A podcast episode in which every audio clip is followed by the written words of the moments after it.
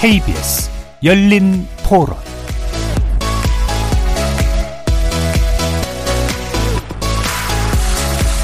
안녕하십니까. KBS 열린 토론 정준희입니다. 통상 의례적으로 나오는 그런 얘기가 아닐까 싶은데요. 개헌까지 이루어지기까지는 아무래도 여러 가지 절차들이 필요한데 국회 동의도 쉽지 않을 거고 대왕적 대통령제는 아니라고 생각하고 사람이 아니고 그냥 당에 따라서 너무 그분들 마음대로 하려는 게 아닌가. 그냥 내각제를 해서 여당, 야당 구분 없이 더 합리적인 법안을 만들어서 한다면 더 좋을 것 같다고 생각합니다. 저는 개헌이 필요한 부분이 있다고 생각을 하고요. 또 이제 이 시대에 맞게끔 바뀌어야 되는 부분이 꼭 있다고 생각을 하고 내각제는 찬성하는 왜냐면 본인의 어느 정도 한계를 알고 그 부분을 이제 맡긴다는 의미니까 아무래도 여소야대 그런 형국이기 때문에 그 부분을 어느 정도 보완하려는 왜냐면은 정부가 들어섰는데 지방선거를 앞두고는 있지만 대부분의 권력의 집중은 아직 이제 어, 여당 쪽으로 되어 있으니까 그 부분을 조금 완화하려는 그런 모습이라고 거의 어쩔 필수 불가결한 부분인 것 같습니다. 네. 말 그대로 내각에서 다 정치 수반들이 다 결정해서 합의하에 하는 거니까 물론 거기서도 파벌이나 뭐 이런 건 있겠지만 뭐 에스컬레이션 된 그런 안들을 대통령이 막 좌지우지 될 수 있잖아요. 제왕적 대통령의 권력을 좀 축소하자라는 부분은 뭐 저도 뭐 나쁘지는 않다고 생각합니다. 거리에서 만나본 시민들의 목소리 어떻게 들으셨습니까? 우리나라 정치 제도의 문제점 중에 하나로 꼽히는 게 대통령에게 모든 권한과 책임이 집중되는 체제라고 할 수 있는데요. 여야를 막론하고 권력 구조를 바꾸기 위한 개헌을 주장하는 목소리가 간헐적으로 나오고는 있지만 87년 체제로 형성된 5년 단임제는 35년 동안 변화되지 않았습니다. 대통령의 권한이 비대하다는 것에는 대체로 동의하는데 막상 논의가 시작되기도 어렵고 각자의 정치적 유불리 계산 그리고 무엇보다 미온적인 국민 여론으로 인해 유야무야 끝나버리곤 했었죠. 최근 윤석열 당선자는 한덕수 총리 후보를 지명하면서 책임 총리제 실현을 통해 제왕적 대통령제의 고리를 끊겠다고 했는데요. 차기 정부에서는 개헌 논의가 진전을 보일 수 있을까요? 오늘 KBS 열린 토론에서는 전 국회의원 세 분과 함께 전국의 블랙홀이라고 불릴 정도로 파급력이 크지만 항상 제자리에 머물고 마는 개헌 논의 과연 여야 협치의 매개가 될 수 있을지 논의해보는 시간 갖도록 하겠습니다. KBS 열린 토론은 여러분이 주인공입니다. 문자로 참여하실 분은 9730으로 의견 남겨주십시오. 단문은 50원, 장문은 100원의 정보 용료가 붙습니다. KBS 모바일 콩 그리고 유튜브를 통해서는 무료로 참여하실 수 있고요. 모바일 콩을 통해서는 보이는 라디오로도 만나주실 수 있습니다. 시민 논객 여러분의 뜨거운 참여 기다리겠습니다. KBS 열린 토론 지금부터 출발합니다. 살아 있습니다. 토론이 살아 있습니다. 살아있는 토론, KBS 열린 토론. 토론은 라디오가 진짜입니다. 진짜 토론, KBS 열린 토론.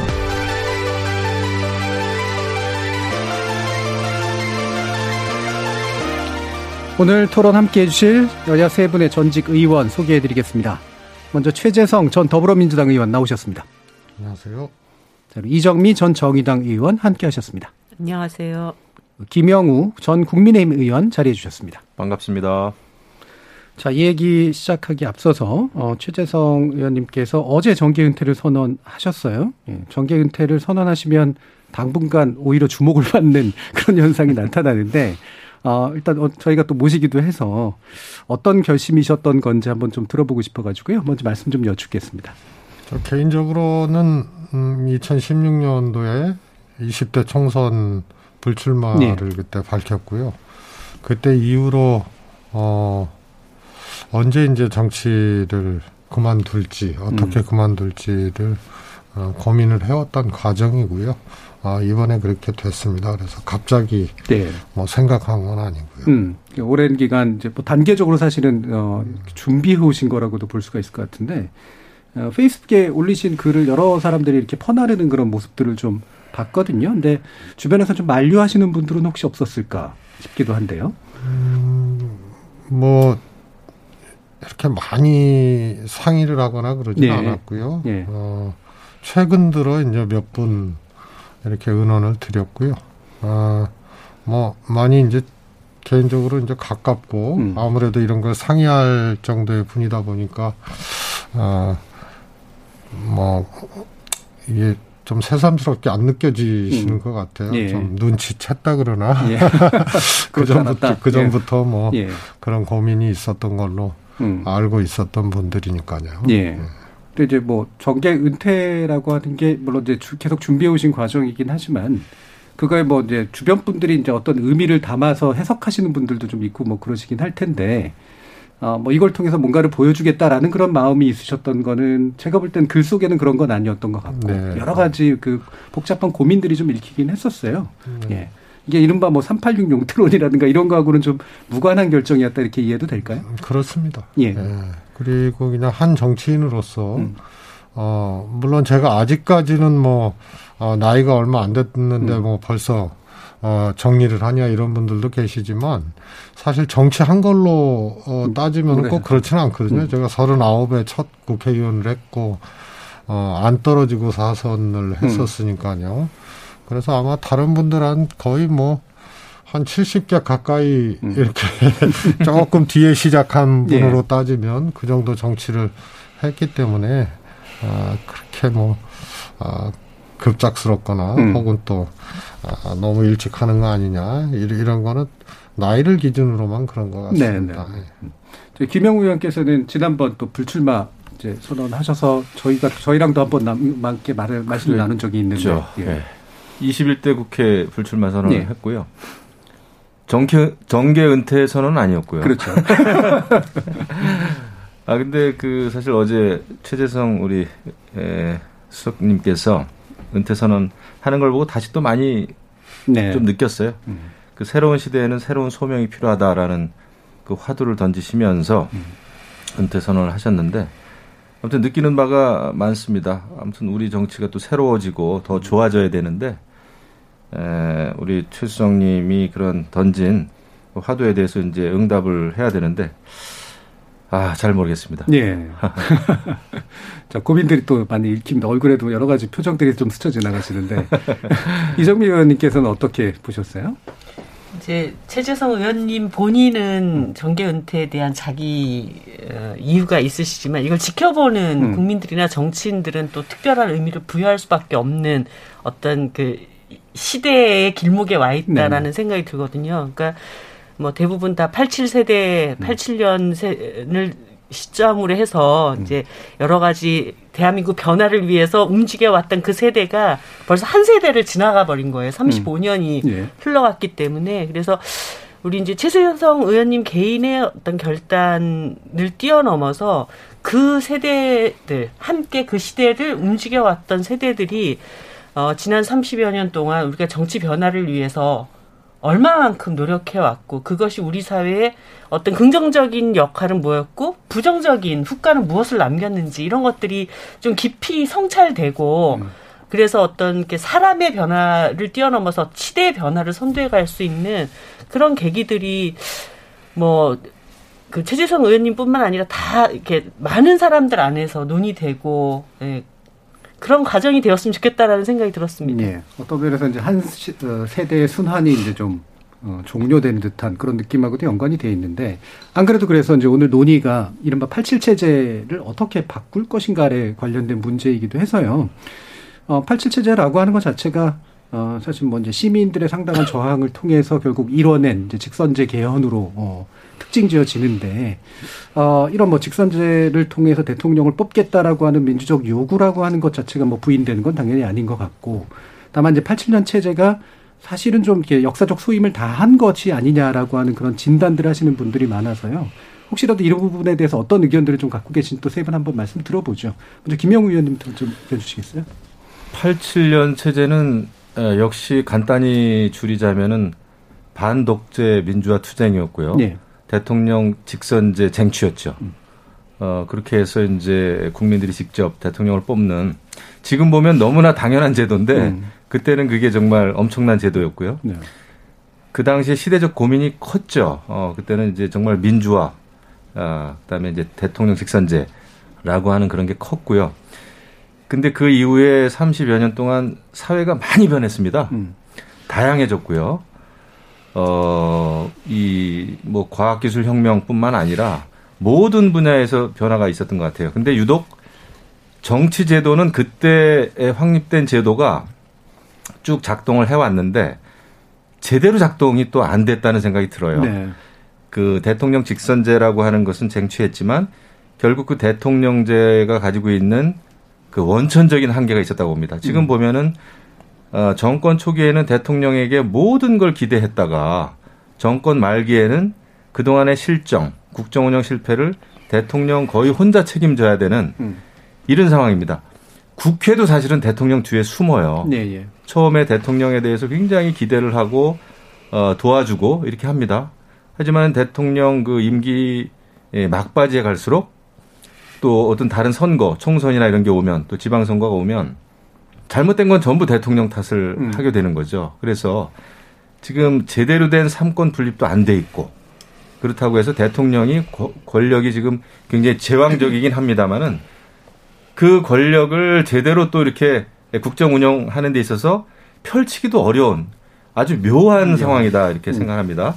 어쨌거나 지금 정치권에서 벌어지는 여야 양당 간에 특히 이 저는 전쟁이라는 정말 표현을 쓰는데 거의 십자군 전쟁, 종교 전쟁처럼 음.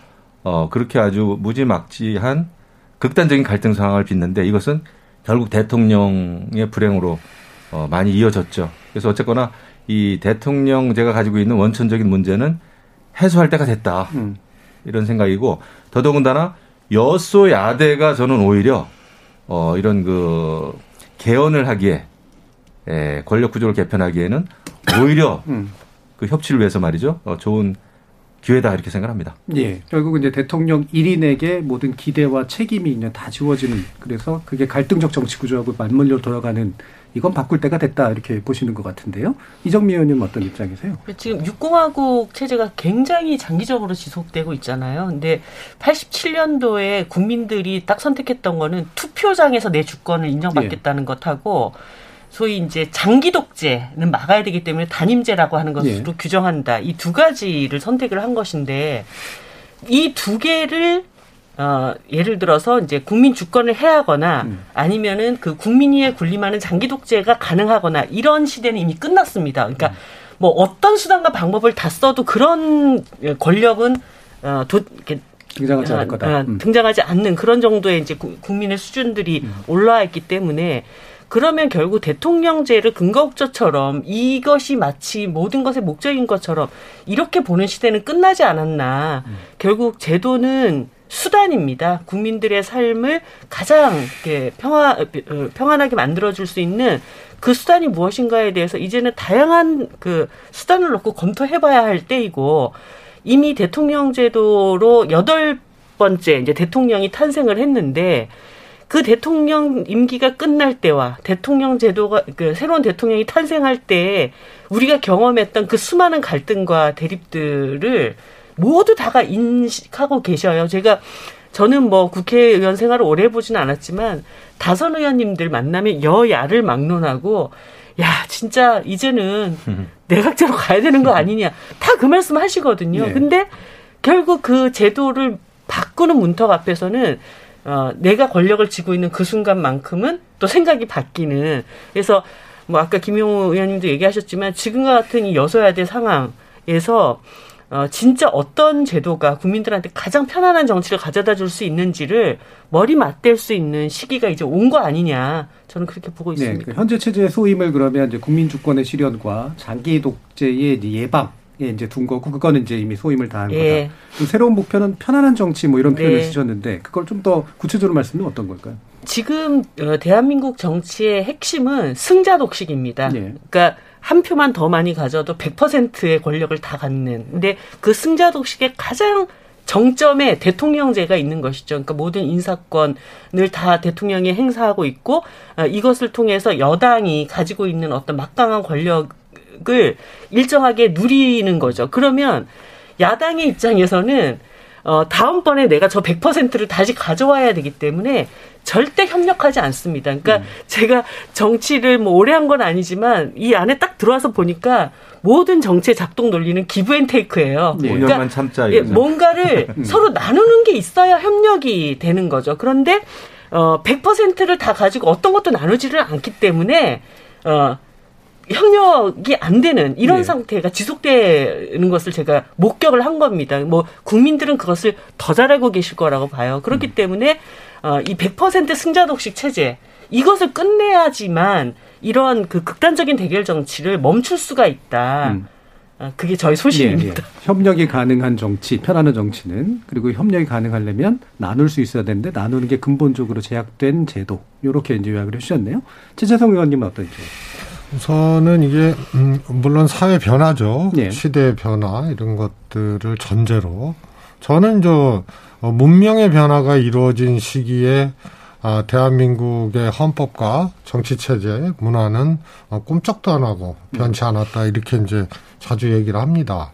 87년 헌법 체제는 단순히 권력구도 문제뿐만이 아니고 어 우리 사회를 조망하고 또 분석하는 그런 틀 자체가 지금은 완전히 좀 달라진 거거든요. 그런데 여전히 아그 어, 헌법 체계 속에서 우리가 살고 있는 거죠. 그래서 바꿔야 하는데 문제는 이 승자독식 체제의 대통령 직선제라는 게 사실은 어 기권한 사람 포, 포함해서 보면 어, 유권자의 한 35% 내외의 지지를 받고 출범한 어, 정부거든요. 예.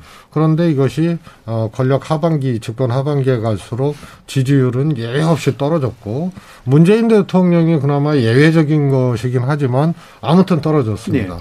그래서 어, 결국은 집권 말에는 레임덕이 오고 대통령 모두가 우리 김, 어, 김영우 의원 말씀하셨던 것처럼 대통령 혼자가 어, 책임지고 혼자가 또 어, 다 취하고 나중에 어, 또 욕먹고 이런 것까지 다 되다 보니까 그 30%의 마법에 걸리는 순간 어, 민심은 위반하고 그러니까 같은 대통령을 배출한 정당의 당심도 또 위반하는 예. 이런 것들이 계속 반복되어 왔거든요.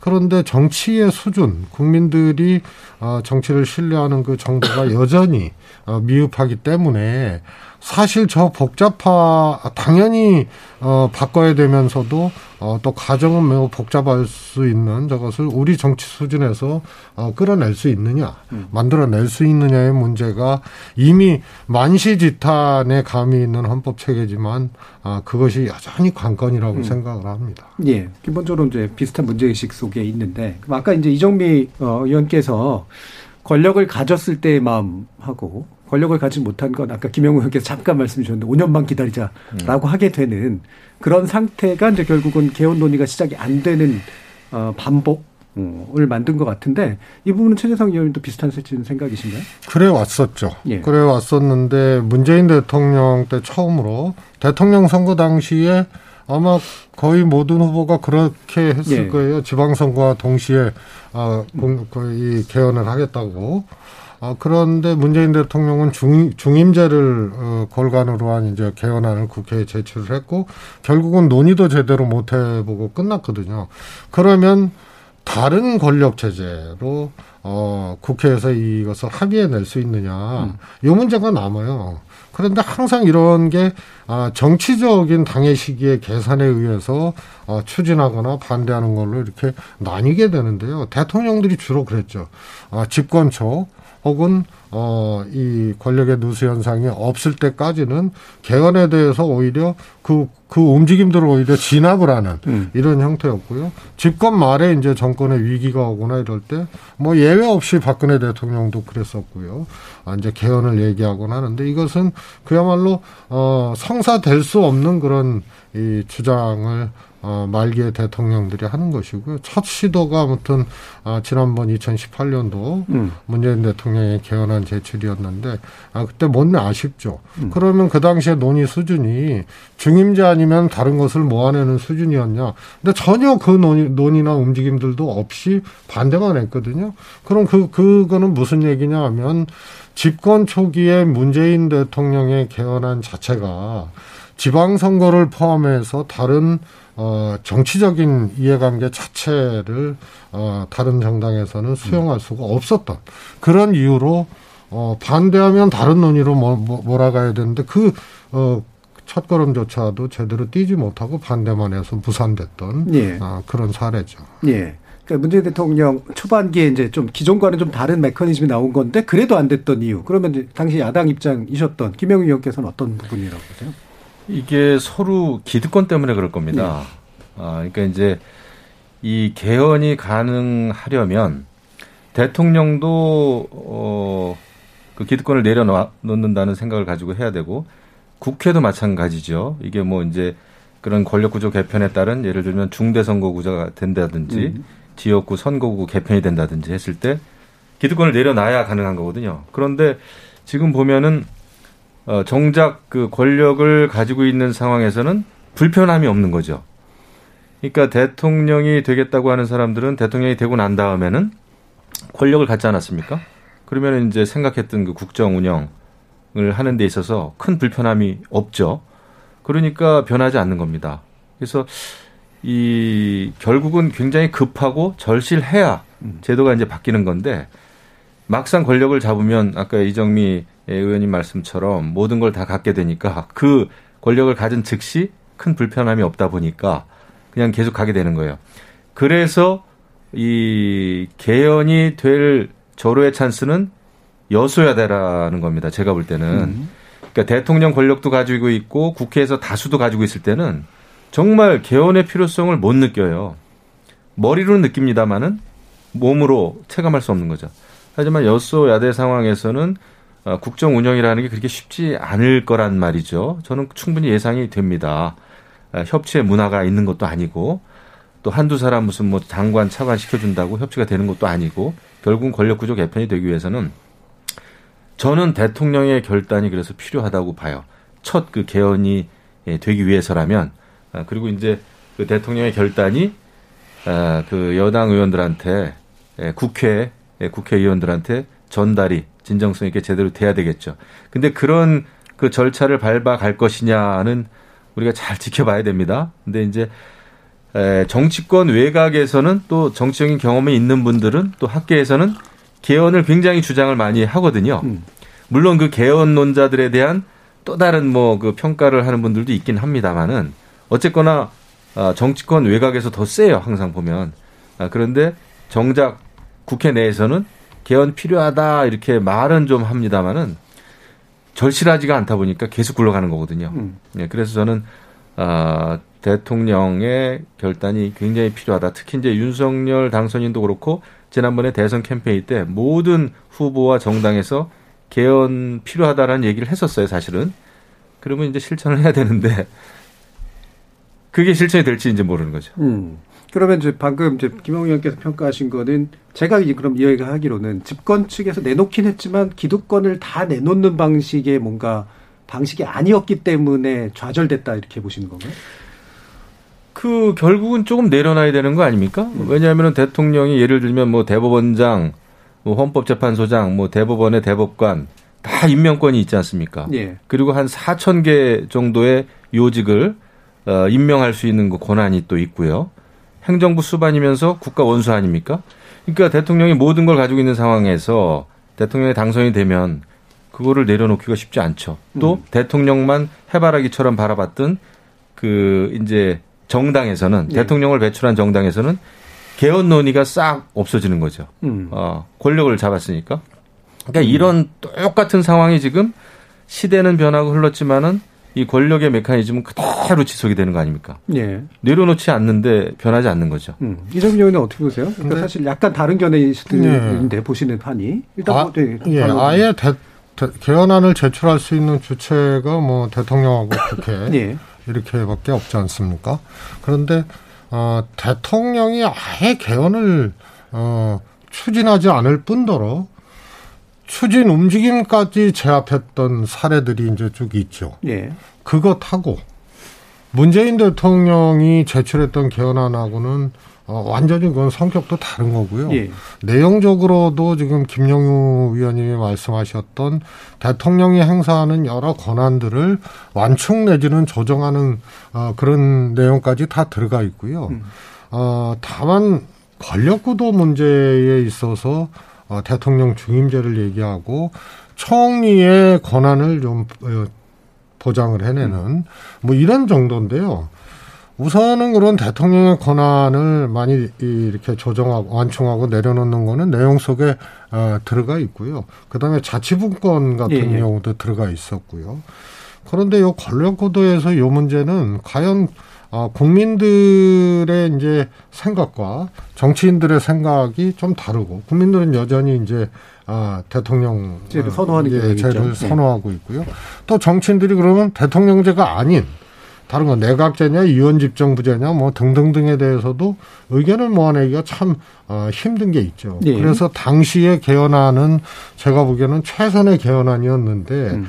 다만 한 가지 총리의 권한을 허, 개헌 과정에서 헌법적으로 보장을 해내는 방법을 조금 취했더라면 훨씬 더 낫지 않았을까 이런 예. 어, 점이 있습니다. 예를 들어서 지금 어, 조항에 어, 대통령의 명에 따라서 내각을 통할한다고 돼 있는데 이것을 실질적인 분권형 총리 내지는 책임 총리로 가져가기 위해서는 그거를 어 대통령의 선의가 아니고 어, 하나의 그 헌법적 규정으로 네. 어, 독립적인 어, 역할과 위상을 부여를 하는 것이 어, 그거 하나가 저 개인적으로는 조금 어, 빠져 있었. 다고 보고요. 음. 아, 나머지는 어, 그런 이제 대통령의 분권이나 이런 요소들을 아주 어, 다양하게 잘 네. 담았던 그런 개헌안이었습니다. 네. 그래서 이제 내용적으로는 사실은 이제 문제가 사, 그렇게 있지 않았다라고 보시는 건데 이 점면은 어떠세요? 그 제가 이게 4년 전 음. 일이라 음. 좀 가물가물한데 가만히 생각을 해보면 그 당시에 이제 국민의힘은 상당히 당이 몰려 있는 그렇죠. 그런 네. 상황이었잖아요. 그리고 굉장히 대결 구도가 네. 훨씬 네. 더 심각해져 있는 상황에서 소위 이제 대통령제로 중임제로 간다라는 거는 당분간 정권을 음. 가져오기가 굉장히 어려운 구조라고 하는 그런 생각이 하나 있었을 것이고 네. 그 다음에 이제 지방선거를 통해서 뭔가 반전의 계기를 마련을 해야 되는데 이게 국민 그 투표랑 같이 가게 됐을 경우에 지방선거에서 그런 계기를 마련할 수 있겠는가 오히려 이제 더 어, 국민의힘에서는 안 좋은 여건 속에서 지방선거를 음. 치러야 되는 이런 게 있었던 것 같아요. 그리고 권력구조 관련해서는 제가 그때 당시에 국민의힘 쪽에다가도 반대를 하면 일단 내라 안을 같이 그래서 어떤 안을 가지고 얘기할 것인지를 해보자는데 결국 그 대통령제와 관련된 안은 국민의힘에서 결국 입장을 내지를 네. 않았던 걸로 기억하는데 그거는 개헌에 협력할 이제 이 상황을 함께 음. 뭔가 헤쳐나갈 의지가 전혀 없다라는 걸로 느껴지고 그때 약간 그 국민의힘을 설득하거나 혹은 어, 민주당의 개헌안에 대한 정당성을 확보할 수 있, 있었더라면 제가 볼 때는 이제 그 총리, 국회 임명 음. 어, 이거는 사실 정의당도 강력히 주장을 했고 그 당시 국민의힘도 그 국, 그러니까 대통령의 총리 임명권을 국회로 넘겨라.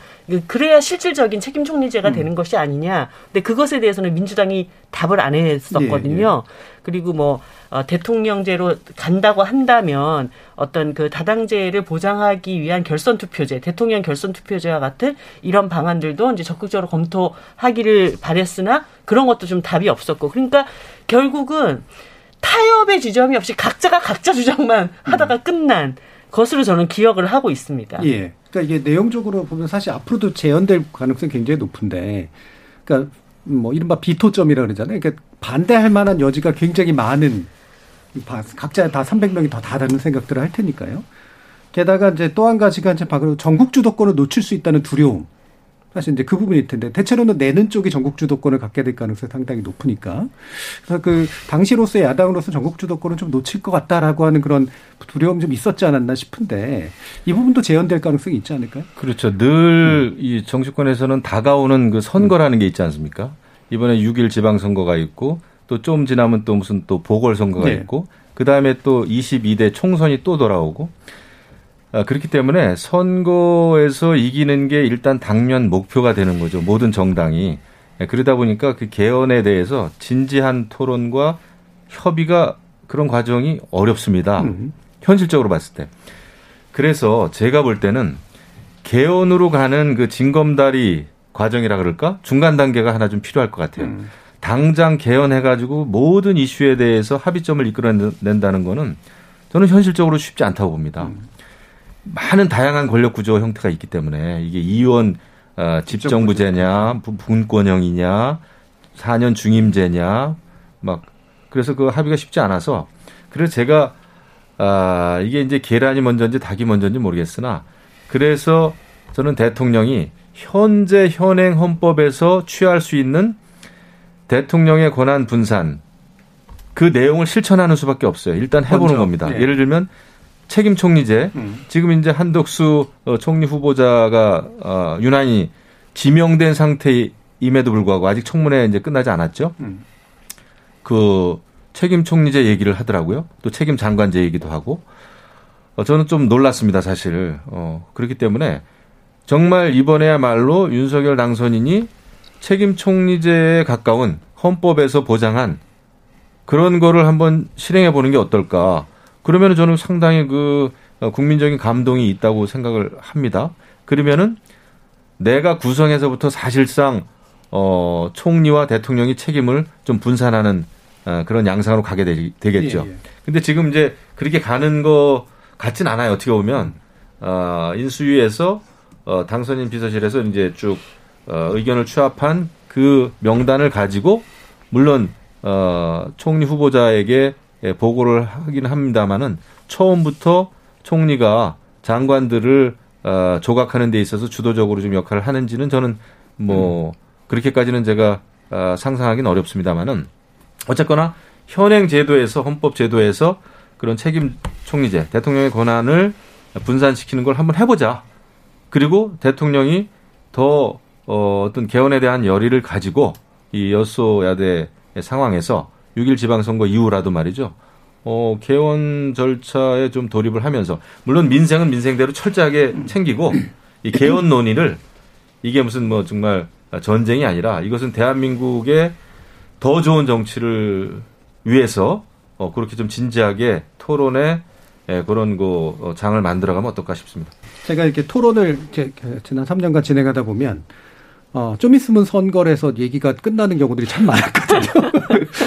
선거가 사실 많잖아요. 계속 총선 있고 지선 있고 대선 있고 이제 이런 대규모 이제 정치 이벤트만 해도 그런데 보궐 선거가 지난번에 또 엄청나게 컸었기 때문에 선거로 들어가는 순간 이게 막 뭐가 논의할 수 없는 상황으로 돼버리는데 이게 현재 우리 구조상 매번 논의가 불가능한 상태가 될 것 같은데 방금 이제 김영우 의원께서는 그러면 일단은 현재 대통령제 하에서 대통령이 어떤 의지로 권력 분산이 가능한 형태를 일단 보여주는 게 일단 필요하다.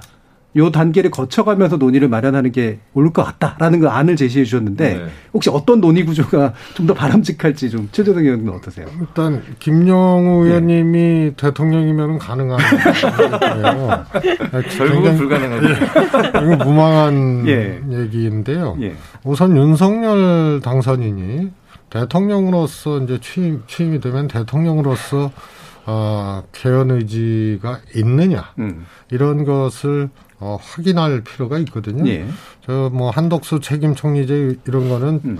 정말 말에 기대는 책임 총리제고 음. 그래서 그것도 이제 무망할 수밖에 없습니다. 그, 그런데 대통령이 먼저 개헌 의지를 밝히고 그리고 대통령이 개헌안을 제출하지 아니하는 예. 요게 선행이 되면은 논의는 저는 어, 충분히 진행될 가능성이 있다고 봅니다. 박근혜 정부 초기에 아, 사실 국회의원 200명이 넘게 서명을 했거든요. 개헌 음. 추진 필요성에 대해서 어, 박근혜 대통령이 제압을 한 겁니다. 네. 친박들이 확 돌아선 거죠. 음. 그러면서 당시 여당인 이제 아, 새누리당이 아예 그냥 입도 뻥끗 못했는데요. 그때가 제일 그래도 어, 광범위한 컨센서스를 국회에서 음. 어, 이뤘던 거고요. 그리고 내용도 대략 아, 이원 집 정부제 비슷한 음. 한마디로 얘기하면은 분권형 대통령제가 아닙니다. 국회에서 딱 총리 선출이 보장되는 순간 그거는 내각제적 요소이기 때문에 그렇죠. 명칭을 분명히 해야 되거든요. 음. 대략적으로 그때 아, 이원집정부제에 소위 말해서 이제 책임 총리를 국회에서 선출하는 걸로 음. 어 이렇게 얘기가 되는 그, 그런 걸로 대략적으로 광범위한 consensus가 만들어졌는데 박근혜 대통령 한 방으로 지금 제압당한 거죠. 음. 그리고 아, 정말로 그 같은 사람이었냐 싶을 정도로 최순실 사건이 터진 이후에 박근혜 대통령이 국회 가서 시정연설하면서 개헌하자고 얘기를 정권 말기에 네, 해버리는 돌파하려고 이, 이, 이런 거였습니다. 그래서 음. 대통령이 개헌 의지를 밝히는 게 확인돼야 된다. 음. 그러나 개헌안을 대, 발의자인 대통령이 제출하는 것은 어, 그것은 또, 또 다른 문제니 국회에서 음. 어, 그것을 진행할 수 있도록 음. 한다면 음. 저는 어, 첫 발은 뛸 수 있는 그런 것이 아닌가 음. 싶습니다. 그러면 이제 대통령이 개헌하겠다. 그리고 의지를 밝히고 그러면 국회가 이제 그걸 받아서 논의를 가져오면 네. 예, 지금의 현재 행정부와 이제 입법부가 같이 이제 맞물려 들어가는 그런 구조로 가지 않으면은 실제로는 해결이 어렵지 않겠냐. 어, 저는 음. 한 스텝도 못 나갈 수도 있다고 보고요. 음. 그런데 윤석열 당선인은 이걸 하기 어려울 겁니다. 음. 우선 의석이 너무 적고요. 음. 어?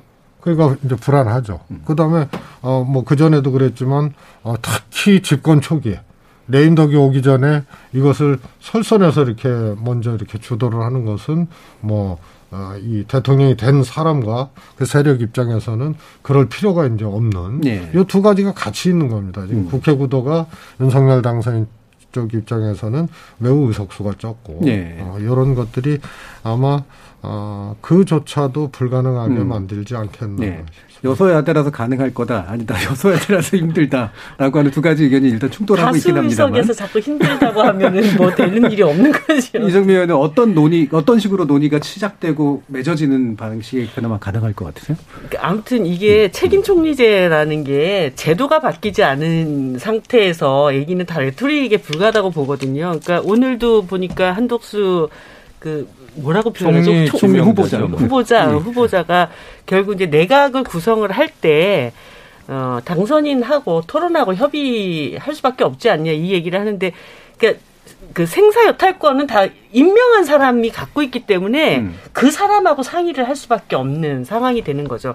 예를 들어서 책임 총리제가 되려면 국회에서 총리 임명권을 갖고 있어야 국회의원들하고 어떤 어, 책임 장관을 제대로 그 선출하는 게 좋은지 국회랑 상의를 하게 되잖아요. 네. 근데 어, 지금은 대통령하고 상의를 하는 그런 구조가 돼 있기 때문에 어, 진정한 어떤 책임 총리제로 가서 의회와 정부가 어, 제대로 된 어떤 협업을 할 수 있는 구조로 가게 되려면 국회 음. 임명권으로 가는 것이 지금은 가장 어, 일차적이다 이렇게 보여지고요. 음. 그 다음에 어 저는 사실 이 대통령제 를그 내각제로 전환시키면 굉장히 혼란이 올 거라고 하는 국민들의 어떤 게 잘못된 어, 관념 이런 게 있다고 봐요. 근데 지난 여덟 번의 그러니까 일곱 번의 국회 그 대통령제 하에서 정말 이 양당의 사생결단의 적대 정치를 다 경험을 해봤지 않습니까? 그러니까 되는 일은 없고 안 되게 하는 일만 되는 이런 어떤 상황들의 정치만큼이나 어, 전국에 혼란을 가져온 것은 없다고 봅니다. 그래서 어, 저는 지금 거대 양당도 이제 약간 국민들이 이번 대선을 치르면서 제가 가장 많이 느끼는 어떤 민심은 그만 좀 정말 싸웠으면 좋겠다인데 그것도 뭐 어, 서로 평화협정을 맺어갖고 되는 게 아니라 제도가 그것을 강제해야 되거든요. 그러면 안 싸우고 협, 협업할 수 있는 그런 제도적 변화를 오히려 정치가 선도하고 국민 여론을 변화시킬 수 있는 그런 노력을 보여줘야 된다. 이 생각, 그러니까 이런 베이스가 정치인들한테 다 깔려 있어야지 대통령이 개헌하자고 했는데 뭐 그런 변화의 의지도 없이 국회에 들고 오면은 뭐 그게 통과가 되겠습니까? 음. 그래서 국회 안에서 여든 야든 이런 것에 대한 좀 네. 심각한 어, 논의들이 좀 있었으면 좋겠다는 생각이 네. 듭니다. 아, 이게 평화협정으로 하려면 종전선언이 돼야 되는데, 종전선언이 가능할지도 지금 잘 모르겠어가지고요. 일단 그럼에도 불구하고 세 분에서 이제 어느 정도 나오고 있는 얘기는 결국은 대통령제에서 대통령의 권한의 일부가 국회와의 어떤 협력을 통해서 해결해 나가는 구조로 바뀌면 그게 내각제로 직접 가지는 않는다고 하더라도 그게 중요한 매개가 될 수 있다라는 그런 의견들을 가지신 것 같아서요. 예, 일부 논의는 이 정도로 일단 정리하고 이어질 2부에서 그러면 실제로 이제 그 부분을 매개로 어떤 논의가 권력구조 개편이 가능할지를 한번 더 구체적으로 이야기 나눠보도록 하겠습니다. 여러분은 KBS 열린 토론과 함께하고 계십니다. 토론이 세상을 바꿀 수는 없습니다. 하지만 토론 없이 바꿀 수 있는 세상은 어디에도 없습니다.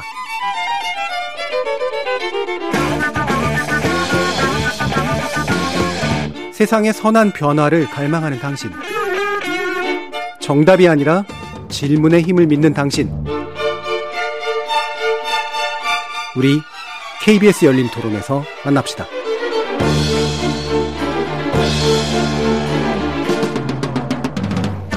KBS 열린 토론 권력 구조를 바꾸기 위한 개헌 논의 여야 협치 출발선이 될 수 있을지 살펴보고 있는데요. 이정미 정의당 전 의원, 김영우 국민의힘 전 의원, 그리고 최재성 더불어민주당 전 의원 이렇게 세 분과 함께 하고 있습니다. 어, 방금 이제 그 논의했던 바를 바로 이어가지고요. 그러면 사실 이제 내각제에 대한 국민적 거부감이 상당히 큰 건 사실이어서 이정미 의원 말씀처럼 그게 지나친 공포나 두려움, 오해일 수도 있긴 있습니다만 핵심은 국회가 다 해먹으려 그러냐 이제 이 부분인 것 같은데 어, 그래도 이원 집정적 요소만 해도 그래도 국회에서 타협도 가능하고 국민도 어느 정도는 좀 이해하거나 납득할 수 있는 어떤 사례가 될 수 있을까? 이제 그런 이제 고민이 좀 들긴 하거든요. 김명희 의원은 어떻게 생각하세요? 그렇습니다. 지금 음. 이제 대통령의 권한을 좀 국회로 가져와야 된다라는 음. 그런 그 뭐랄까 공감대 네. 이런 건 있을 수 있어요. 그런데 음. 문제는 이것이 가능하려면은 국민들이 국회에 대해서 가지고 있는 신뢰도가 그렇죠. 지금 문제입니다. 음. 지금 대통령의 권한을 나눠서 국회로 가져와 이런 거에 대해서 국민들은 굉장히 반대할 국민들이 많아요. 음. 지금 300명 되는 국회의원도 너무 많다. 한 100명은 줄여야 된다.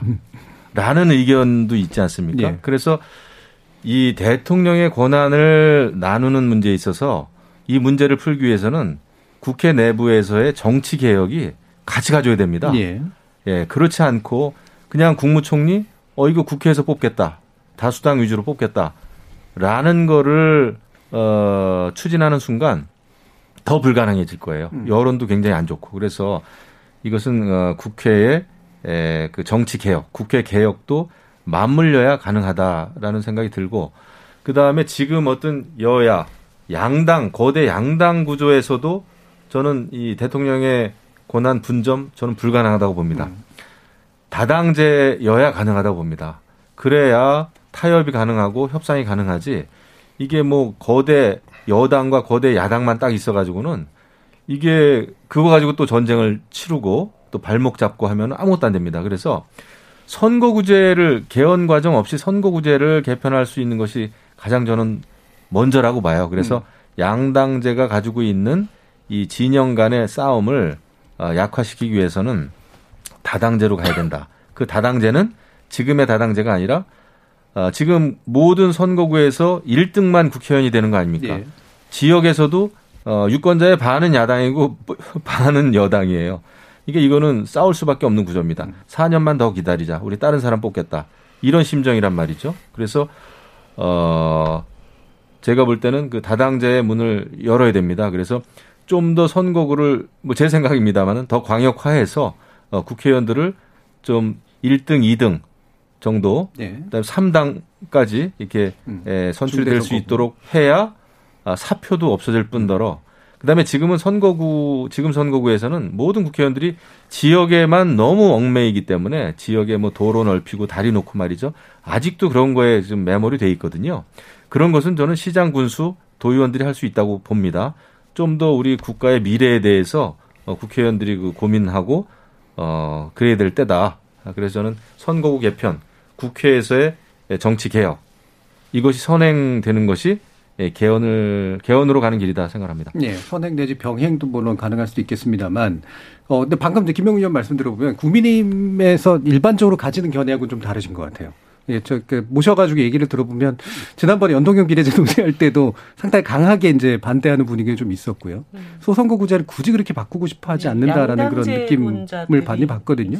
근데 방금 이제 김영우 의원께서는 어, 약간 당론까지는 아니지만 이제 당의 일반적인 견해하고 좀 다른 그런 입장을 좀 가지고 계신 것 같은데 이 부분은 뭐 이정미 의원은 당연히 찬성하실 것 같은데. 네, 그 국민의힘 안에서도 사실 음. 이제 선거제도 개혁 방안에 대해서는 의견들이 여러 가지가 있는 네. 것 같습니다. 제가 알기로 굉장히 극단적인 양당제론자는 있지만 음. 바뀌는 것도 필요하다라는 얘기를 하시는 분들이 있는데 그 중에서 이제 어, 연동형 비례대표 제도를 확대시켜서 어, 다당제로 가느냐 아니면은 중대선거구제를 통해서 국회의원 네. 선거구를 넓히고 여러 명을 선출할 수 있는 이런 제도로 가느냐에 있어서는 이제 두 번째 안이 음. 국민의힘에서는 네. 더 많은 의견이신 걸로 제가 알고 있고요. 어, 아까 이제 현재 여소야대 구조 안에서 국회가 정말 이렇게 이 뼈를 깎는 심정으로 국민들한테 이제 더 이상 싸우는 정치 하지 말자. 그리고 뭐 윤석열 당선인은 결단을 가지고 개헌을 추진하겠다 해서 맞아 떨어지면 좋겠지만 그게 아니라면 말씀하신 것처럼 다음 그 총선 전까지 어, 선거구제 개편을 통해서 음. 다당제를 형성하고 아 진짜 이제 이 다당제 안에서의 협업이라고 하는 것이 국회 안에서 가능하고 좋은 일이다라고 하는 것들이 서로 확인되면서 어떤 내각제 개헌으로 가는 것도 하나의 방법일 음. 거라고 생각이 들어요. 그러니까 우리는 이 정당 체제와 문화가 굉장히 왜곡돼 있어서 내 편 아니면 절멸시켜야 되는 어떤 적, 적중심의 사고가 굉장히 강하거든요. 근데 외국에는 예를 들어서 국민들한테 꼭 필요한 입법안인데 의석수가 좀 모자란다. 그러면 진보적인 정당이 그 정당하고 손잡는 일도 있습니다. 그러니까 이렇게 해서 어떤 성과물을 내는가를 중심으로 의회가 돌아갈 수 있도록 하는 이런 그 과정들, 이런 변화들을 충분히 저는 뭐 대한민국 국회도 만들어낼 수 있다고 보고 있거든요. 음. 근데 어 중요한 것은 결국 이 룰을 바꾸는 사람이 그렇죠. 경 어, 음, 저기 플레이어기 때문에 음. 내가 가진 이 100%를 다 내놓기 싫어서 이제 끝없이 항상 그렇게 해서 반대에 부딪히게 되는데 어 정말 한 번은 한 번은 우리 최재성 의원님 같은 분 이제 정치 안 하신다고 하니까 정말 음, 정치 오래 해온 선배로서 좀 이러지 말자 음. 이런 얘기를 하시는 분들도 좀 많이 생기고 국민들도 국회의원들 이런 식으로 하면은 다음에 너 그 기득권 지키려고 어, 민의를 거스르는 행위를 하면 심판하겠다 이런 어떤 여론도 좀 만들어내고 그러려면 우리 또 김영우 의원님 같은 분의 목소리가 되게 중요하다고 보는데 이런 것들이 다양한 각도에서 조금 움직임이 있었으면 좋겠다는 생각이 듭니다. 예. 사실 이게 제가 뭐 심리를 다 분석한 건 아니지만 확실히 이제 대통령을 내가 뽑을 때까지 고민해서 누군가 개인을 선택하면 그 사람한테 이제 마음이 투사가 되는데 국회는 300명이잖아요. 그 정당에게 투사하는 힘이나 자기가 뽑은 선거구에서의 어떤 의원에게 투사하는 힘은 훨씬 약한 것 같아요. 네. 그러다 보니까 대통령의 권한을 나누는데 저 개별적인 국회가 그것을 자기들끼리 타협해가지고 뭔가를 뭐 총리를 지명하건 뭐 어떤 건 간에 상당히 그 부분에 대한 이제 일체감을 느끼기 굉장히 어려워서 생기는 문제가 좀 큰 것 같은데 이런 부분들 방금 말씀하신 국회가 좀 다당제를 통해서 실험을 하고 타협의 정치를 잘 보여주면 바뀔 수 있을까? 어떻게 생각하세요? 음, 그런 방법이 있을 수 있는데요. 음. 그조차도 굉장히 어렵고 험난한 그렇죠. 길이죠. 네. 그거를 가는 것조차도. 그러면은 음. 이제 개헌이라는 큰 산을 넘어야 되는데 음. 그 앞에 이제 다당제라는 어, 그 논리대로라면 다당제를 통해서 이제 권력구도 개편이라든가 이런 것에 다리를 놓을 수 음. 있다는 이런 거면 산맥을 넘어야 되는데 이 다리 건너기가 어려워서 아예 산맥 넘을 생각조차도 못하게 되는 그럴 수도 있거든요. 예, 예. 우리 우리 경험상. 그렇죠. 그래서 어 이제 그런 방법도 있지만 좀 달리 생각을 해보면 어 모르겠습니다. 저도 뭐 확실한 근거로 뭐 확인될 수 있는 게 아니니까 그 과연 국민들은 대통령 중심제를 선호를 하시는데 이것이 절실한 것이냐? 음. 예? 이 문제에 대해서는 저는 좀 그렇지 않을 수 있다. 이거는 네. 어, 국회나 정치에 대한 불신의 이제 반작용이지 음. 반드시 대통령제가 어, 지고지선한 것이라는 국민적 좀 신념 뭐 이런 것까지는 저는 아니라고 봅니다. 그래서 어, 방법을 저도 막 고민을 하다 보니까 이게 논의는 맨날 겉돌고 할라 그러면은 이런저런 이유로 어, 아예 시작도 못 해보고 네. 그래서 어, 개헌을 아예 여러 차례 한다고 생각하고 진입을 해보자 논의를 음. 한 번에 다 할 게 아니고 음. 그러면은 이제 변화된 사회만큼 또 새로운 이제 반영돼야 될 이제 어젠다나 어, 국가사회적 방향들이 있을 거 아닙니까? 예를 들어서 기후라든가 예. 어, 더 많은 인권 또뭐 뭐 이런 이런 것들이 있을 수 있는데 그 그래서 여러 차례 개헌한다고 생각하자 하나 하고 하나는 권력구도 개편에서 아까 말씀드린 대통령 중심제냐 내각제적 요소냐 이 자체를 합의하기가 참 힘든데 제가 그, 그, 어, 그 전에 이렇게 제안을 했던 내용입니다. 뭐 공, 공개되지는 않았던 건데요. 그래서 뭐, 문 대통령께도 말씀을 드렸던 내용인데, 국회에서 총리를 선출한다, 이, 것을 합의하기가 굉장히 어렵습니다. 음. 그러면은 대통령이 그거는 동의를 안 할 수가 있으니까. 음. 그, 그러면은 그거는 정치적으로 첫 개헌 때 음. 정치적으로 그렇게 한번 해보자라고 합의를 해놓고 개헌을 음. 합의할 정도면 정치적 합의는 할 수가 있는 거 예. 아닙니까? 예. 그러나 그것을 헌법 조항에 딱 명시하는 순간 음. 그거는 내각제가 돼버리기 때문에 음. 합의하기가 참 어렵다. 음. 그래서 개헌을 여러 단계로 어, 나눠서 어, 시, 조금 용이한 것부터 먼저 접근을 하고, 음. 그 다음에 권력 구조에 있어서는 바로 그 내각자와 대통령 중심제의 그 다, 이 종이 한 장 차이가 대통령이 임명해서 총리의 권한을 보장하느냐, 음. 아니면 국회에서 어, 선출하느냐, 요, 요 문제거든요. 요거에 대한 어, 정치적 합의를 개헌을 합의할 수 있다면은 그 정도는 어, 헌법 조항에 넣지 않아도 합의할 수 있지 않느냐. 다시 음. 말해서 첫 번째 총리는 개헌한 이후에 첫 번째 총리는 어, 국회에서 어, 할 수 있도록 음. 정, 정치적 합의를 하, 되 명시를 하지 아니하는 예. 요, 요런 것 정도가 좀 어, 징검다리 역할을 할 수 있는 정치적 음. 중재점 아닌가. 음. 저, 저, 개인적으로는 음. 그렇게 생각을 해봤습니다. 네, 그러니까 당장 합의가 나면 뭐 이른바 원포인트 개헌이라고 부르는 그런 요소들을 먼저 하되 예. 그 합의 정도 할 수 있으면 첫 총리는 국회에서 뽑는 것에 대해서는 정치적으로 합의할 수 예. 있으니까 예. 헌법에 문구는 넣지 않더라도 네, 네. 그리고 나서 나중에 필요하다면 이제 좀 더 권력 구조를 바꾸는 것 쪽으로 또 한 번 개헌을 하는 그, 네, 그런 방법이 있고 아까 음. 말씀드렸던 아, 이게 도저히 뭐 내각제적 요소와 국민 감정이 음. 이, 이게 수용이 안 된다. 그러면은 어, 헌법의 총리의 권한을 명시하는 방법이 있고요. 예, 예. 음. 그 다음에 이제 세 번째로 하나 더 말씀을 드리면 그 단계적 개헌이라는 몇 차례 개헌을 한다고 생각하면서 좀 접근을 해보자라고 한다면 우선 어, 대통령과 국회의 권한이 있잖아요.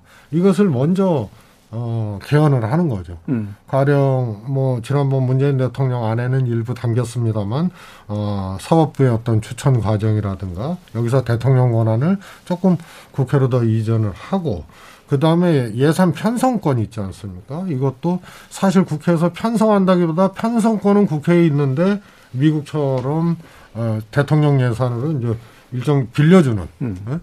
그 다음에 이제 조약의 비준이나 뭐 이런, 이런 것들도 우리는 이제 어 찬성이냐 반대로냐만 예, 국회에서 하는데 아, 내용까지 재협상 해와라 뭐 내용까지 이렇게 들여다볼 수 있는 이런 거라든가 감사의 기능을 국회에 둔다든가 이러면은 음. 자연적으로 대통령의 선의를 믿고 책임 총리제를 정치적으로 구현을 하는 이런 음. 것에 기댈 것이 아니고 우선 권한을 국회로 음. 어, 이, 이, 이, 이월할 수 있는 것을 이월하는 요, 요런 식의 단계적 개헌들을 좀 어, 할 수 있지 않느냐 음. 이런 얘기입니다. 지금 다른 두 분은 뭐 이 견에 대한 의견도 좋고요. 그러면 우리가 원포인트 내지 단계적 개헌을 만약에 한다면 가장 합의 가능하면서도 절실한 문제 이게 이제 처음에 단계에 나와야 될 텐데 권력 구조의 최종 형태는 나중에 고민한다고 하더라도 그런 것들이 어떤 것들을 좀 고민하고 계신지 또 한번 의견을 좀 여쭤볼게요. 저는 두 가지 음. 넘어야 될 산이 있는데 하나는 이제 권력 분점이라는 거에 대한 우리 국민들이 가지고 있는 이미지인데요. 그러니까 개헌을 주장하는 사람들에 대해서 어떻게 낙인이 찍히냐 하면은 권력 나눠 먹게 하려고 그러는 거 아니냐. 네. 그 얘기를 하면서 비판을 많이 합니다. 그런데 에, 권력 나눠 먹기가 조금 순화된 표현으로 하면 권력 분점이에요. 그렇죠. 권력은 분점하는 게 맞습니다. 권력은 나누는 게 맞아요. 그렇기 때문에 이제 그 개헌이 가지고 있는 그 권력 분점이라는 게 에, 순방향이다, 음. 옳은 것이다 라는 거에 대해서 어, 국민적 홍보가 좀 저는 필요하다고 어, 봅니다. 대통령의 권한은 나눠야 되는 거죠. 권력은 나눌수록 사실은 건강한 거예요. 이게 한쪽에 쏠릴수록 위험도 크고 책임도 크고 나중에는 처음에는 그냥 그 환호의 소리를 환호했다가 나중에는 저주를 퍼붓지 않습니까? 음. 예, 그런 불행을 막기 위해서 권력은 나누는 게 맞다라고 생각하고 그다음에 또 하나 국회에서 어, 어떤 그 대통령의 권한을 단순히 떼어가지고 국회로 가져오고 또 총리를 국회에서 뽑을 정도가 되려면 에, 국회가 신뢰도가 있어야 되는데 음. 그게 지금 안 됐단 말이죠.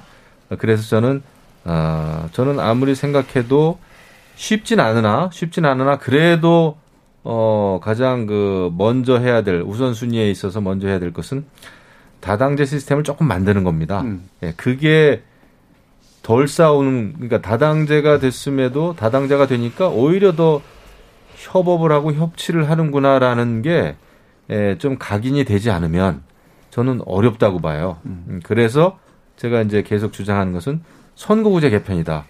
근데 이것은 에, 현역 국회의원들의 기득권이 첨예하게 맞물리는 것인데 이거를 이제 해결하는 게 가장 중요한 숙제죠. 음. 예. 네, 그 부분은 이제 다시 한번 강조를 해주셨고 이정미 의원님은 어떤 부분? 저는 이제 우리 최재성 의원님 말씀이 음. 일면 참 맞는 말이긴 하지만 이게 훨씬 더 어려운 과정일 거라고 네. 생각이 들어요. 서로 다, 다몇개 어렵다고 지금 얘기하는 네, 아니, 아니. 그러니까 이제 권력을 내려놓는 네. 거는 100개를 내려놓는 거든 한 개를 내려놓는 거든 다 힘든 일입니다. 네. 그런데 한 개 내려놓고 그다음에 또 10개 내려놓고 이렇게 하자라고 하면 그, 그 과정이 저는 굉장히 지난하고 힘들 거라고 봐요. 예를 들어 다 이번에 대선에 출마하신 분들이 재앙적 대통령제 문제라고 다 비판하셨는데 그러면 어 대통령의 권한으로 주어져 있지만 본인이 안 써도 되는 권한들도 충분히 있거든요. 네. 예를 들어서 사명권 같은 거 난 안 쓴다. 그 다음에 저기 입법권 같은 거 난 안 쓰겠다. 그냥 안 해도 되는 권력. 이런 것들 그냥 내려놓으면 되는 건데 그게 왜 안 되겠어요? 또 연물생심 있으면 또다 음. 그게 그렇게 할 수밖에 없는 정치적 구도 안에서 그렇기 때문에 어, 어떤 측면에서 이 권력 구조 개편이라는 것은 어느 날 이렇게 한 번에 이루어져야 이렇게, 뭐라고 해야 되나 그 변화를 실질적인 변화를 추진할 수 있지 않겠나는 그런 생각이 들어요. 예. 그러니까 부분적인 제가 볼 때 총리 임명권 같은 거 국회에 넘겨준다 이것부터 해보자. 대통령제 없애는 것만큼이나 치열한 저는 그 공방이 오고 갈 거라고 봅니다. 그러면 결국 그 도로를 새로 이렇게 잘 까는 일을 위해서 어 노력을 하는 게 좋지 그 도로 위에다가 뭐 선이나 몇 개 더 긋고 이러는 노력 때문에 똑같은 대결 양상을 펼치는 것은 맞지가 않다는 생각이 들고요. 지금 이 시대에 맞는 그리고 국민들이 요구하는 그런 어떤 정책 제도가 무엇인가에 대해서 정말 심도 있게 토론해가지고 어 뭐 우리가 이제 항상 국회에서는 국민을 바라보고 네. 얘기를 네. 하는데 저는 그게 아니라 동료 의원들을 바라보고 우리가 같이 정치적 어, 책임을 지는 사람들이라는 그런 각오로 변화를 만들어내지 않는 한은 뭐 단계적인 개헌이라는 것도 제가 볼 때는 굉장히 더 어려운 과정일 거라고 봅니다. 근데 예. 물론 음. 어 물론 어 대통령이 개헌에 대해서 틈을 열어줘야 됩니다. 이거는 뭐 의석하고는 또 상관없는 얘기예요. 지금 민주당이 다수당이지만 민주당 혼자 못 하거든요. 예를 들어서 윤석열 당선인이 취임하고 난 다음에 개헌 논의가 어, 지금 국민의힘에서 어, 일어나고 있는데 그걸 꽉 눌러버리면 아무 아무것도 못 돼요. 그러면 그냥 또 끝이에요. 예. 그래서 이건 대통령의 의지를 전제로 한 얘기거든요. 그럼 그 의지가 있다면 그 다음에 국회에서 어떻게 어, 접근해 나갈 것이냐 이거 아까 드렸던 말씀에 네. 이제 연장선상에서 대통령이 개헌안을 만드는 게 아니고 국회로 주면 네. 무엇부터 할 것이냐의 문제에서 이제 제가 단계론을 얘기한 거고 이런 정도 예를 들어서 뭐 예산 기능, 감사 기능을 국회로 이, 이관하고 이런 것들이 가능해지면 권력구도 합의를 해내는데 마지막에 이게 어, 총리 국회 추천 여, 여부 다시 말해서 내각제냐 대통령 중심 중임제냐는 갈림길에서 음. 어, 이 합의가 안 될 때는 그런 방법이 있지 않느냐 그런 뜻으로 말씀드렸고요. 예, 예, 예. 이게 어, 결국은 현직 대통령이 집권 처해하느냐 음. 요문 요 요게 전제되지 않으면 다 무망한 얘기죠. 음. 그러니까 저도 네. 같은 생각인데요. 사실 지난번에 이제 대통령 집무실 이전과 관련해서 직접 브리핑을 하지 않았습니까? 저는 그런 과정이 필요하다고 보는 거예요. 왜냐하면 음. 국회는 스스로 정치 개혁을 하기가 정말 쉽지 않아요. 늘 선거에서 지면 뼈를 깎는 무슨 뭐 개혁을 하겠다고 하지만 그 뼈는 본인이 깎을 수가 없습니다. 네. 예. 자기 머리를 자기가 깎을 수가 없어요. 그래서 아, 대통령이 국민을 상대로 이러이러해서 대통령제가 가지고 있는 문제, 제왕적 대통령제가 가지고 있는 문제, 아, 양당제에서의 극단적인 그 정치 갈등, 아, 전쟁처럼 어, 이 정치하는 이 정치 풍토를 바꾸기 위해서 이래, 이래서 개헌이 필요하다. 이런 것을 국회에서 논의해 달라라고 음. 하는 이런 어떤 강력한 대국민 메시지와 설명이 있지 않으면 한 발짝도 못 나아갑니다. 음. 저는 어 정말 국회의원들 300명은 생각이 다 다를 수 있어요. 그렇기 때문에 이거를 처음부터 국회에서 시작해서 그것을 끝낼 수는 없다. 음. 지난번에 200명 이상이 서명했습니다마는 그게 안 됐잖아요. 그렇기 때문에 에, 대통령제에서는 그 대통령이 마음을 먹지 않으면 사실은 아무것도 바꿀 예. 수는 없다라는 예. 거는 현실적인 그 숙제인 것 같아요. 기본적으로 그 부분들은 다 공감하시는 것 같아요. 그러면 기본 구도는 대통령이 의지를 밝히고 필요성과 취지에 대해서 던지고 국회가 그 내용을 채우고 근데 그 내용을 채우는 과정에서 혹시라도 이제 권력 구조에 대한 이견들이 나오면 뭐 단계적 방법도 고려할 수 있다. 뭐 이 정도로 일단 어 요약은 좀 될 수 있을 것 같은데 뭐 견해는 조금씩은 다를 수 있으십니다만 그러면 이제 아까도 이제 다시 얘기를 돌아가면 결국은 이제 현재 대통령의 권한의 상당 부분을 좀 줄이고 어, 타협이 가능한 정치가 이제 작동하는 이제 국회의 영역이 그 부분을 좀 더 담당할 수 있는 그런 시스템으로 그게 완전 내각제로 가건 그 중간 단계로 가건 간에 이 부분이 대략 그 국회에서 논의할 수 있는 방향성인 것 같긴 한데 이게 이제 또 처음 고는 걸어보는 길이고 해외에서 얘도 이제 뭐 한두 개 정도 있긴 있지만 그렇게 막 바람직하게만 보이지 않는 그런 현상들도 좀 있어서 제가 이제 개인적으로 보면 지난 정부 하에서도 그러니까 현 정부 하에서도 어, 이른바 견제 균형의 원리가 작동을 한다고 볼 수도 있지만 결국은 각자가 가지고 있는 권력 자원을 최대한 써서 일종의 내전 상태로 가는 일들도 가끔씩 있지 않았나라는 그런 생각이 드는데 이게 이제 굵직한 이런 어, 권력이 이렇게 이제 분점이 됐을 때 의도한 것과는 달리 말 그대로 이제 갈등의 이제 지속적인 어떤 진원 이렇게 될 수 있을 가능성도 사실 없지는 않은 것 같거든요. 그게 이제 혹시라도 그럼 국회와 예를 들면 행정부, 대통령 이것 간에 이제 심각한 갈등을 이야기할 수 있는 구조도 있어서 이 부분에 대한 견해는 어떠신가 들어볼까요? 참 어려운 문제입니다. 예. 뭐 제 완벽한 제도가 어디 있겠습니까? 근데 이제 뭐 잘 아시다시피 프랑스 이제 동거 정부의 경우가 이제 그런 경우였죠. 예. 그래서 어, 대통령을 선출한 정당이 총선에서도 다수당이 되면 그건 이제 대통령이 음. 어, 권한을 갖고 할 수 있는데 상대당이 다수당이 돼서 총리가 네. 상대당이 돼버리면 그야말로 이제 불안한 동거가 그렇죠. 되고 마찰이 나고 여기서 이제 프랑스가 선택을 하죠. 어, 대통령 선거하고 의회 선거하고의 그 차이를 어, 단일화시키는 오랜 논쟁이었는데 음. 아마 지난번에 해결이 됐을 음. 거예요. 근데 이거는 또 원리상 안 맞아요. 음. 행정부와 입법부가 있는데 이것을 같은 시기에 뽑아버려갖고 한쪽으로 왕창 져버리는 네. 것이 과연 맞는 것이냐. 음. 뭐 지방선거하고는 뭐 일치해도 입법부 선거하고 일치하는 거는 그거는 조금 음. 어, 또 원리 안 맞는 것 같고 아무튼 이제 그런 문제점은 여전히 이제 이원집행부제에서는 있는 거지요. 음. 그러나 뭐 저 개인적으로는 어, 아까 말씀드렸다시피 국민들이 대통령 중심제에 대해서 그야말로 소명처럼 어? 강력하게 진짜 이거를 원하는 것인지 아니면 정치에 대한 불신, 국회에 대한 불신에 대한 어떤 반작용으로서 그걸 더 선호하는 것인지 어 뭐 근거는 아직 없습니다만 그런 아주 뭐 일, 일종의 뭐 소신 비슷한 국민적 소신 비슷한 것이 아니라면 그래도 어, 이연집정부제와 같은 형태로 가는 것이 좋지 않겠냐. 여기서 국민적 설득을 뭘로 할 것인가의 문제는 이제 공통의 과제일 수 있겠죠. 예. 지금 각자가 이제 뭐 바라시는 상들이 최종적인 상들까지는 아니겠지만 그래도 기본적으로 우호, 그 우호적인 상들은 이제 조금씩 예, 나타나시는 것 같은데 김영우 의원님 같은 경우 일단 다당제 실험을 통해 가지고 협치의 어떤 형태들을 먼저 만드는 것 네. 이것이 필요하다라고 보시는 거고 이정미 의원 같은 갈 때면 갈 거면 차라리 내각제로 제대로 가야 된다. 그다음에 최재성 의원 같은 경우에는 이원 집중 주제 실험이라든가 이런 것들을 고민을 통해 가지고 뭔가 좀 더 단계적인 접근 같은 것이 필요하다면 할 수도 있다. 이런 좀 입장으로 좀 일단 정리는 되고요. 좀 시간이 다 됐기 때문에 아, 차기 정부가 아, 아까 대통령이 주도권을 갖고 뭔가를 해야 된다라고 말하셨, 말씀하셨으니까 어떤 부분을 어떻게 좀 시작해 줬으면 좋겠다라는 그런 주문, 뭐 국회에도 주문을 하시, 해주시면 좋고요. 한 1분 정도 혹시 들어보도록 하겠습니다. 어, 김영우 의원님부터.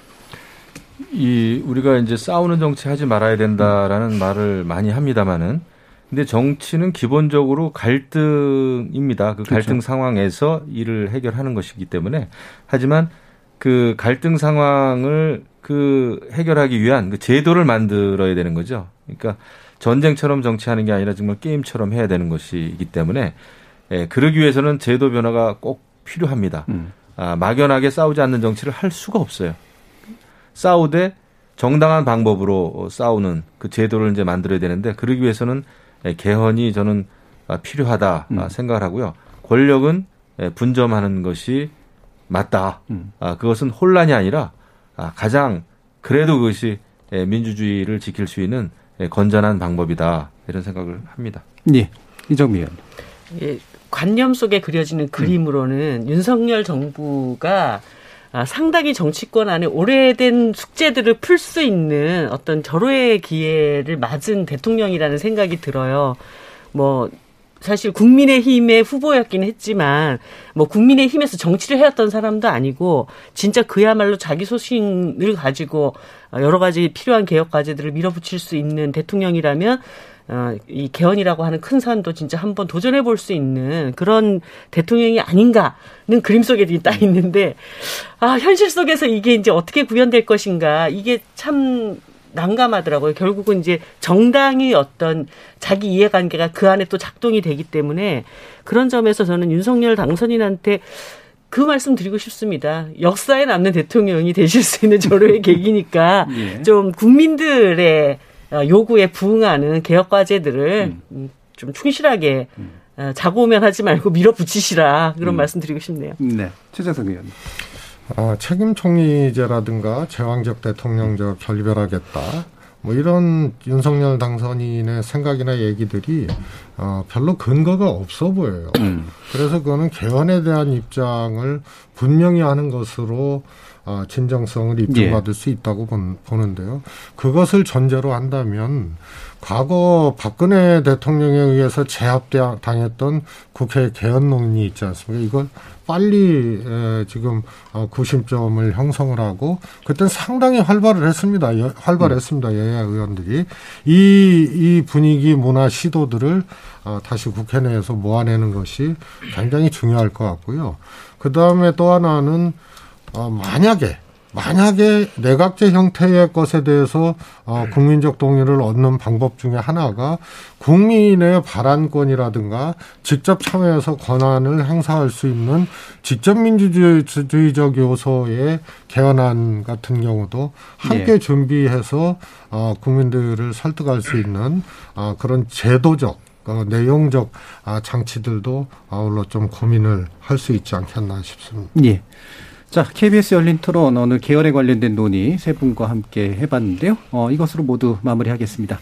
오늘 함께 해 주신 이정미 전 정의당 의원, 최재성 전 더불어민주당 의원, 그리고 김영우 전 국민의힘 의원 세 분 모두 수고하셨습니다. 감사합니다.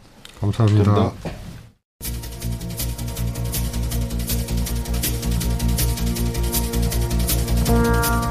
제 전공이 미디어 제도라서 어, 기술 변화와 사회 변화에 한참 뒤처진 방송법을 바꿔보기 위한 논의에 꽤 오랜 기간 참여해 왔는데요. 솔직히 이번 정부나 국회에서도 새로운 법의 제정은커녕 기존 법의 부분적 개정조차 어렵지 않겠나 하는 생각입니다. 그러니 개헌을 통한 권력구조 개편 과연 논의의 시작이라도 가능할까 싶긴 한데요. 무엇보다 국민 다수가 개헌 논의의 주체인 국회에 대한 불신이 높은 상황부터 타개할 방법 찾아봐야겠죠. 지금까지 KBS 열린 토론 정준이었습니다.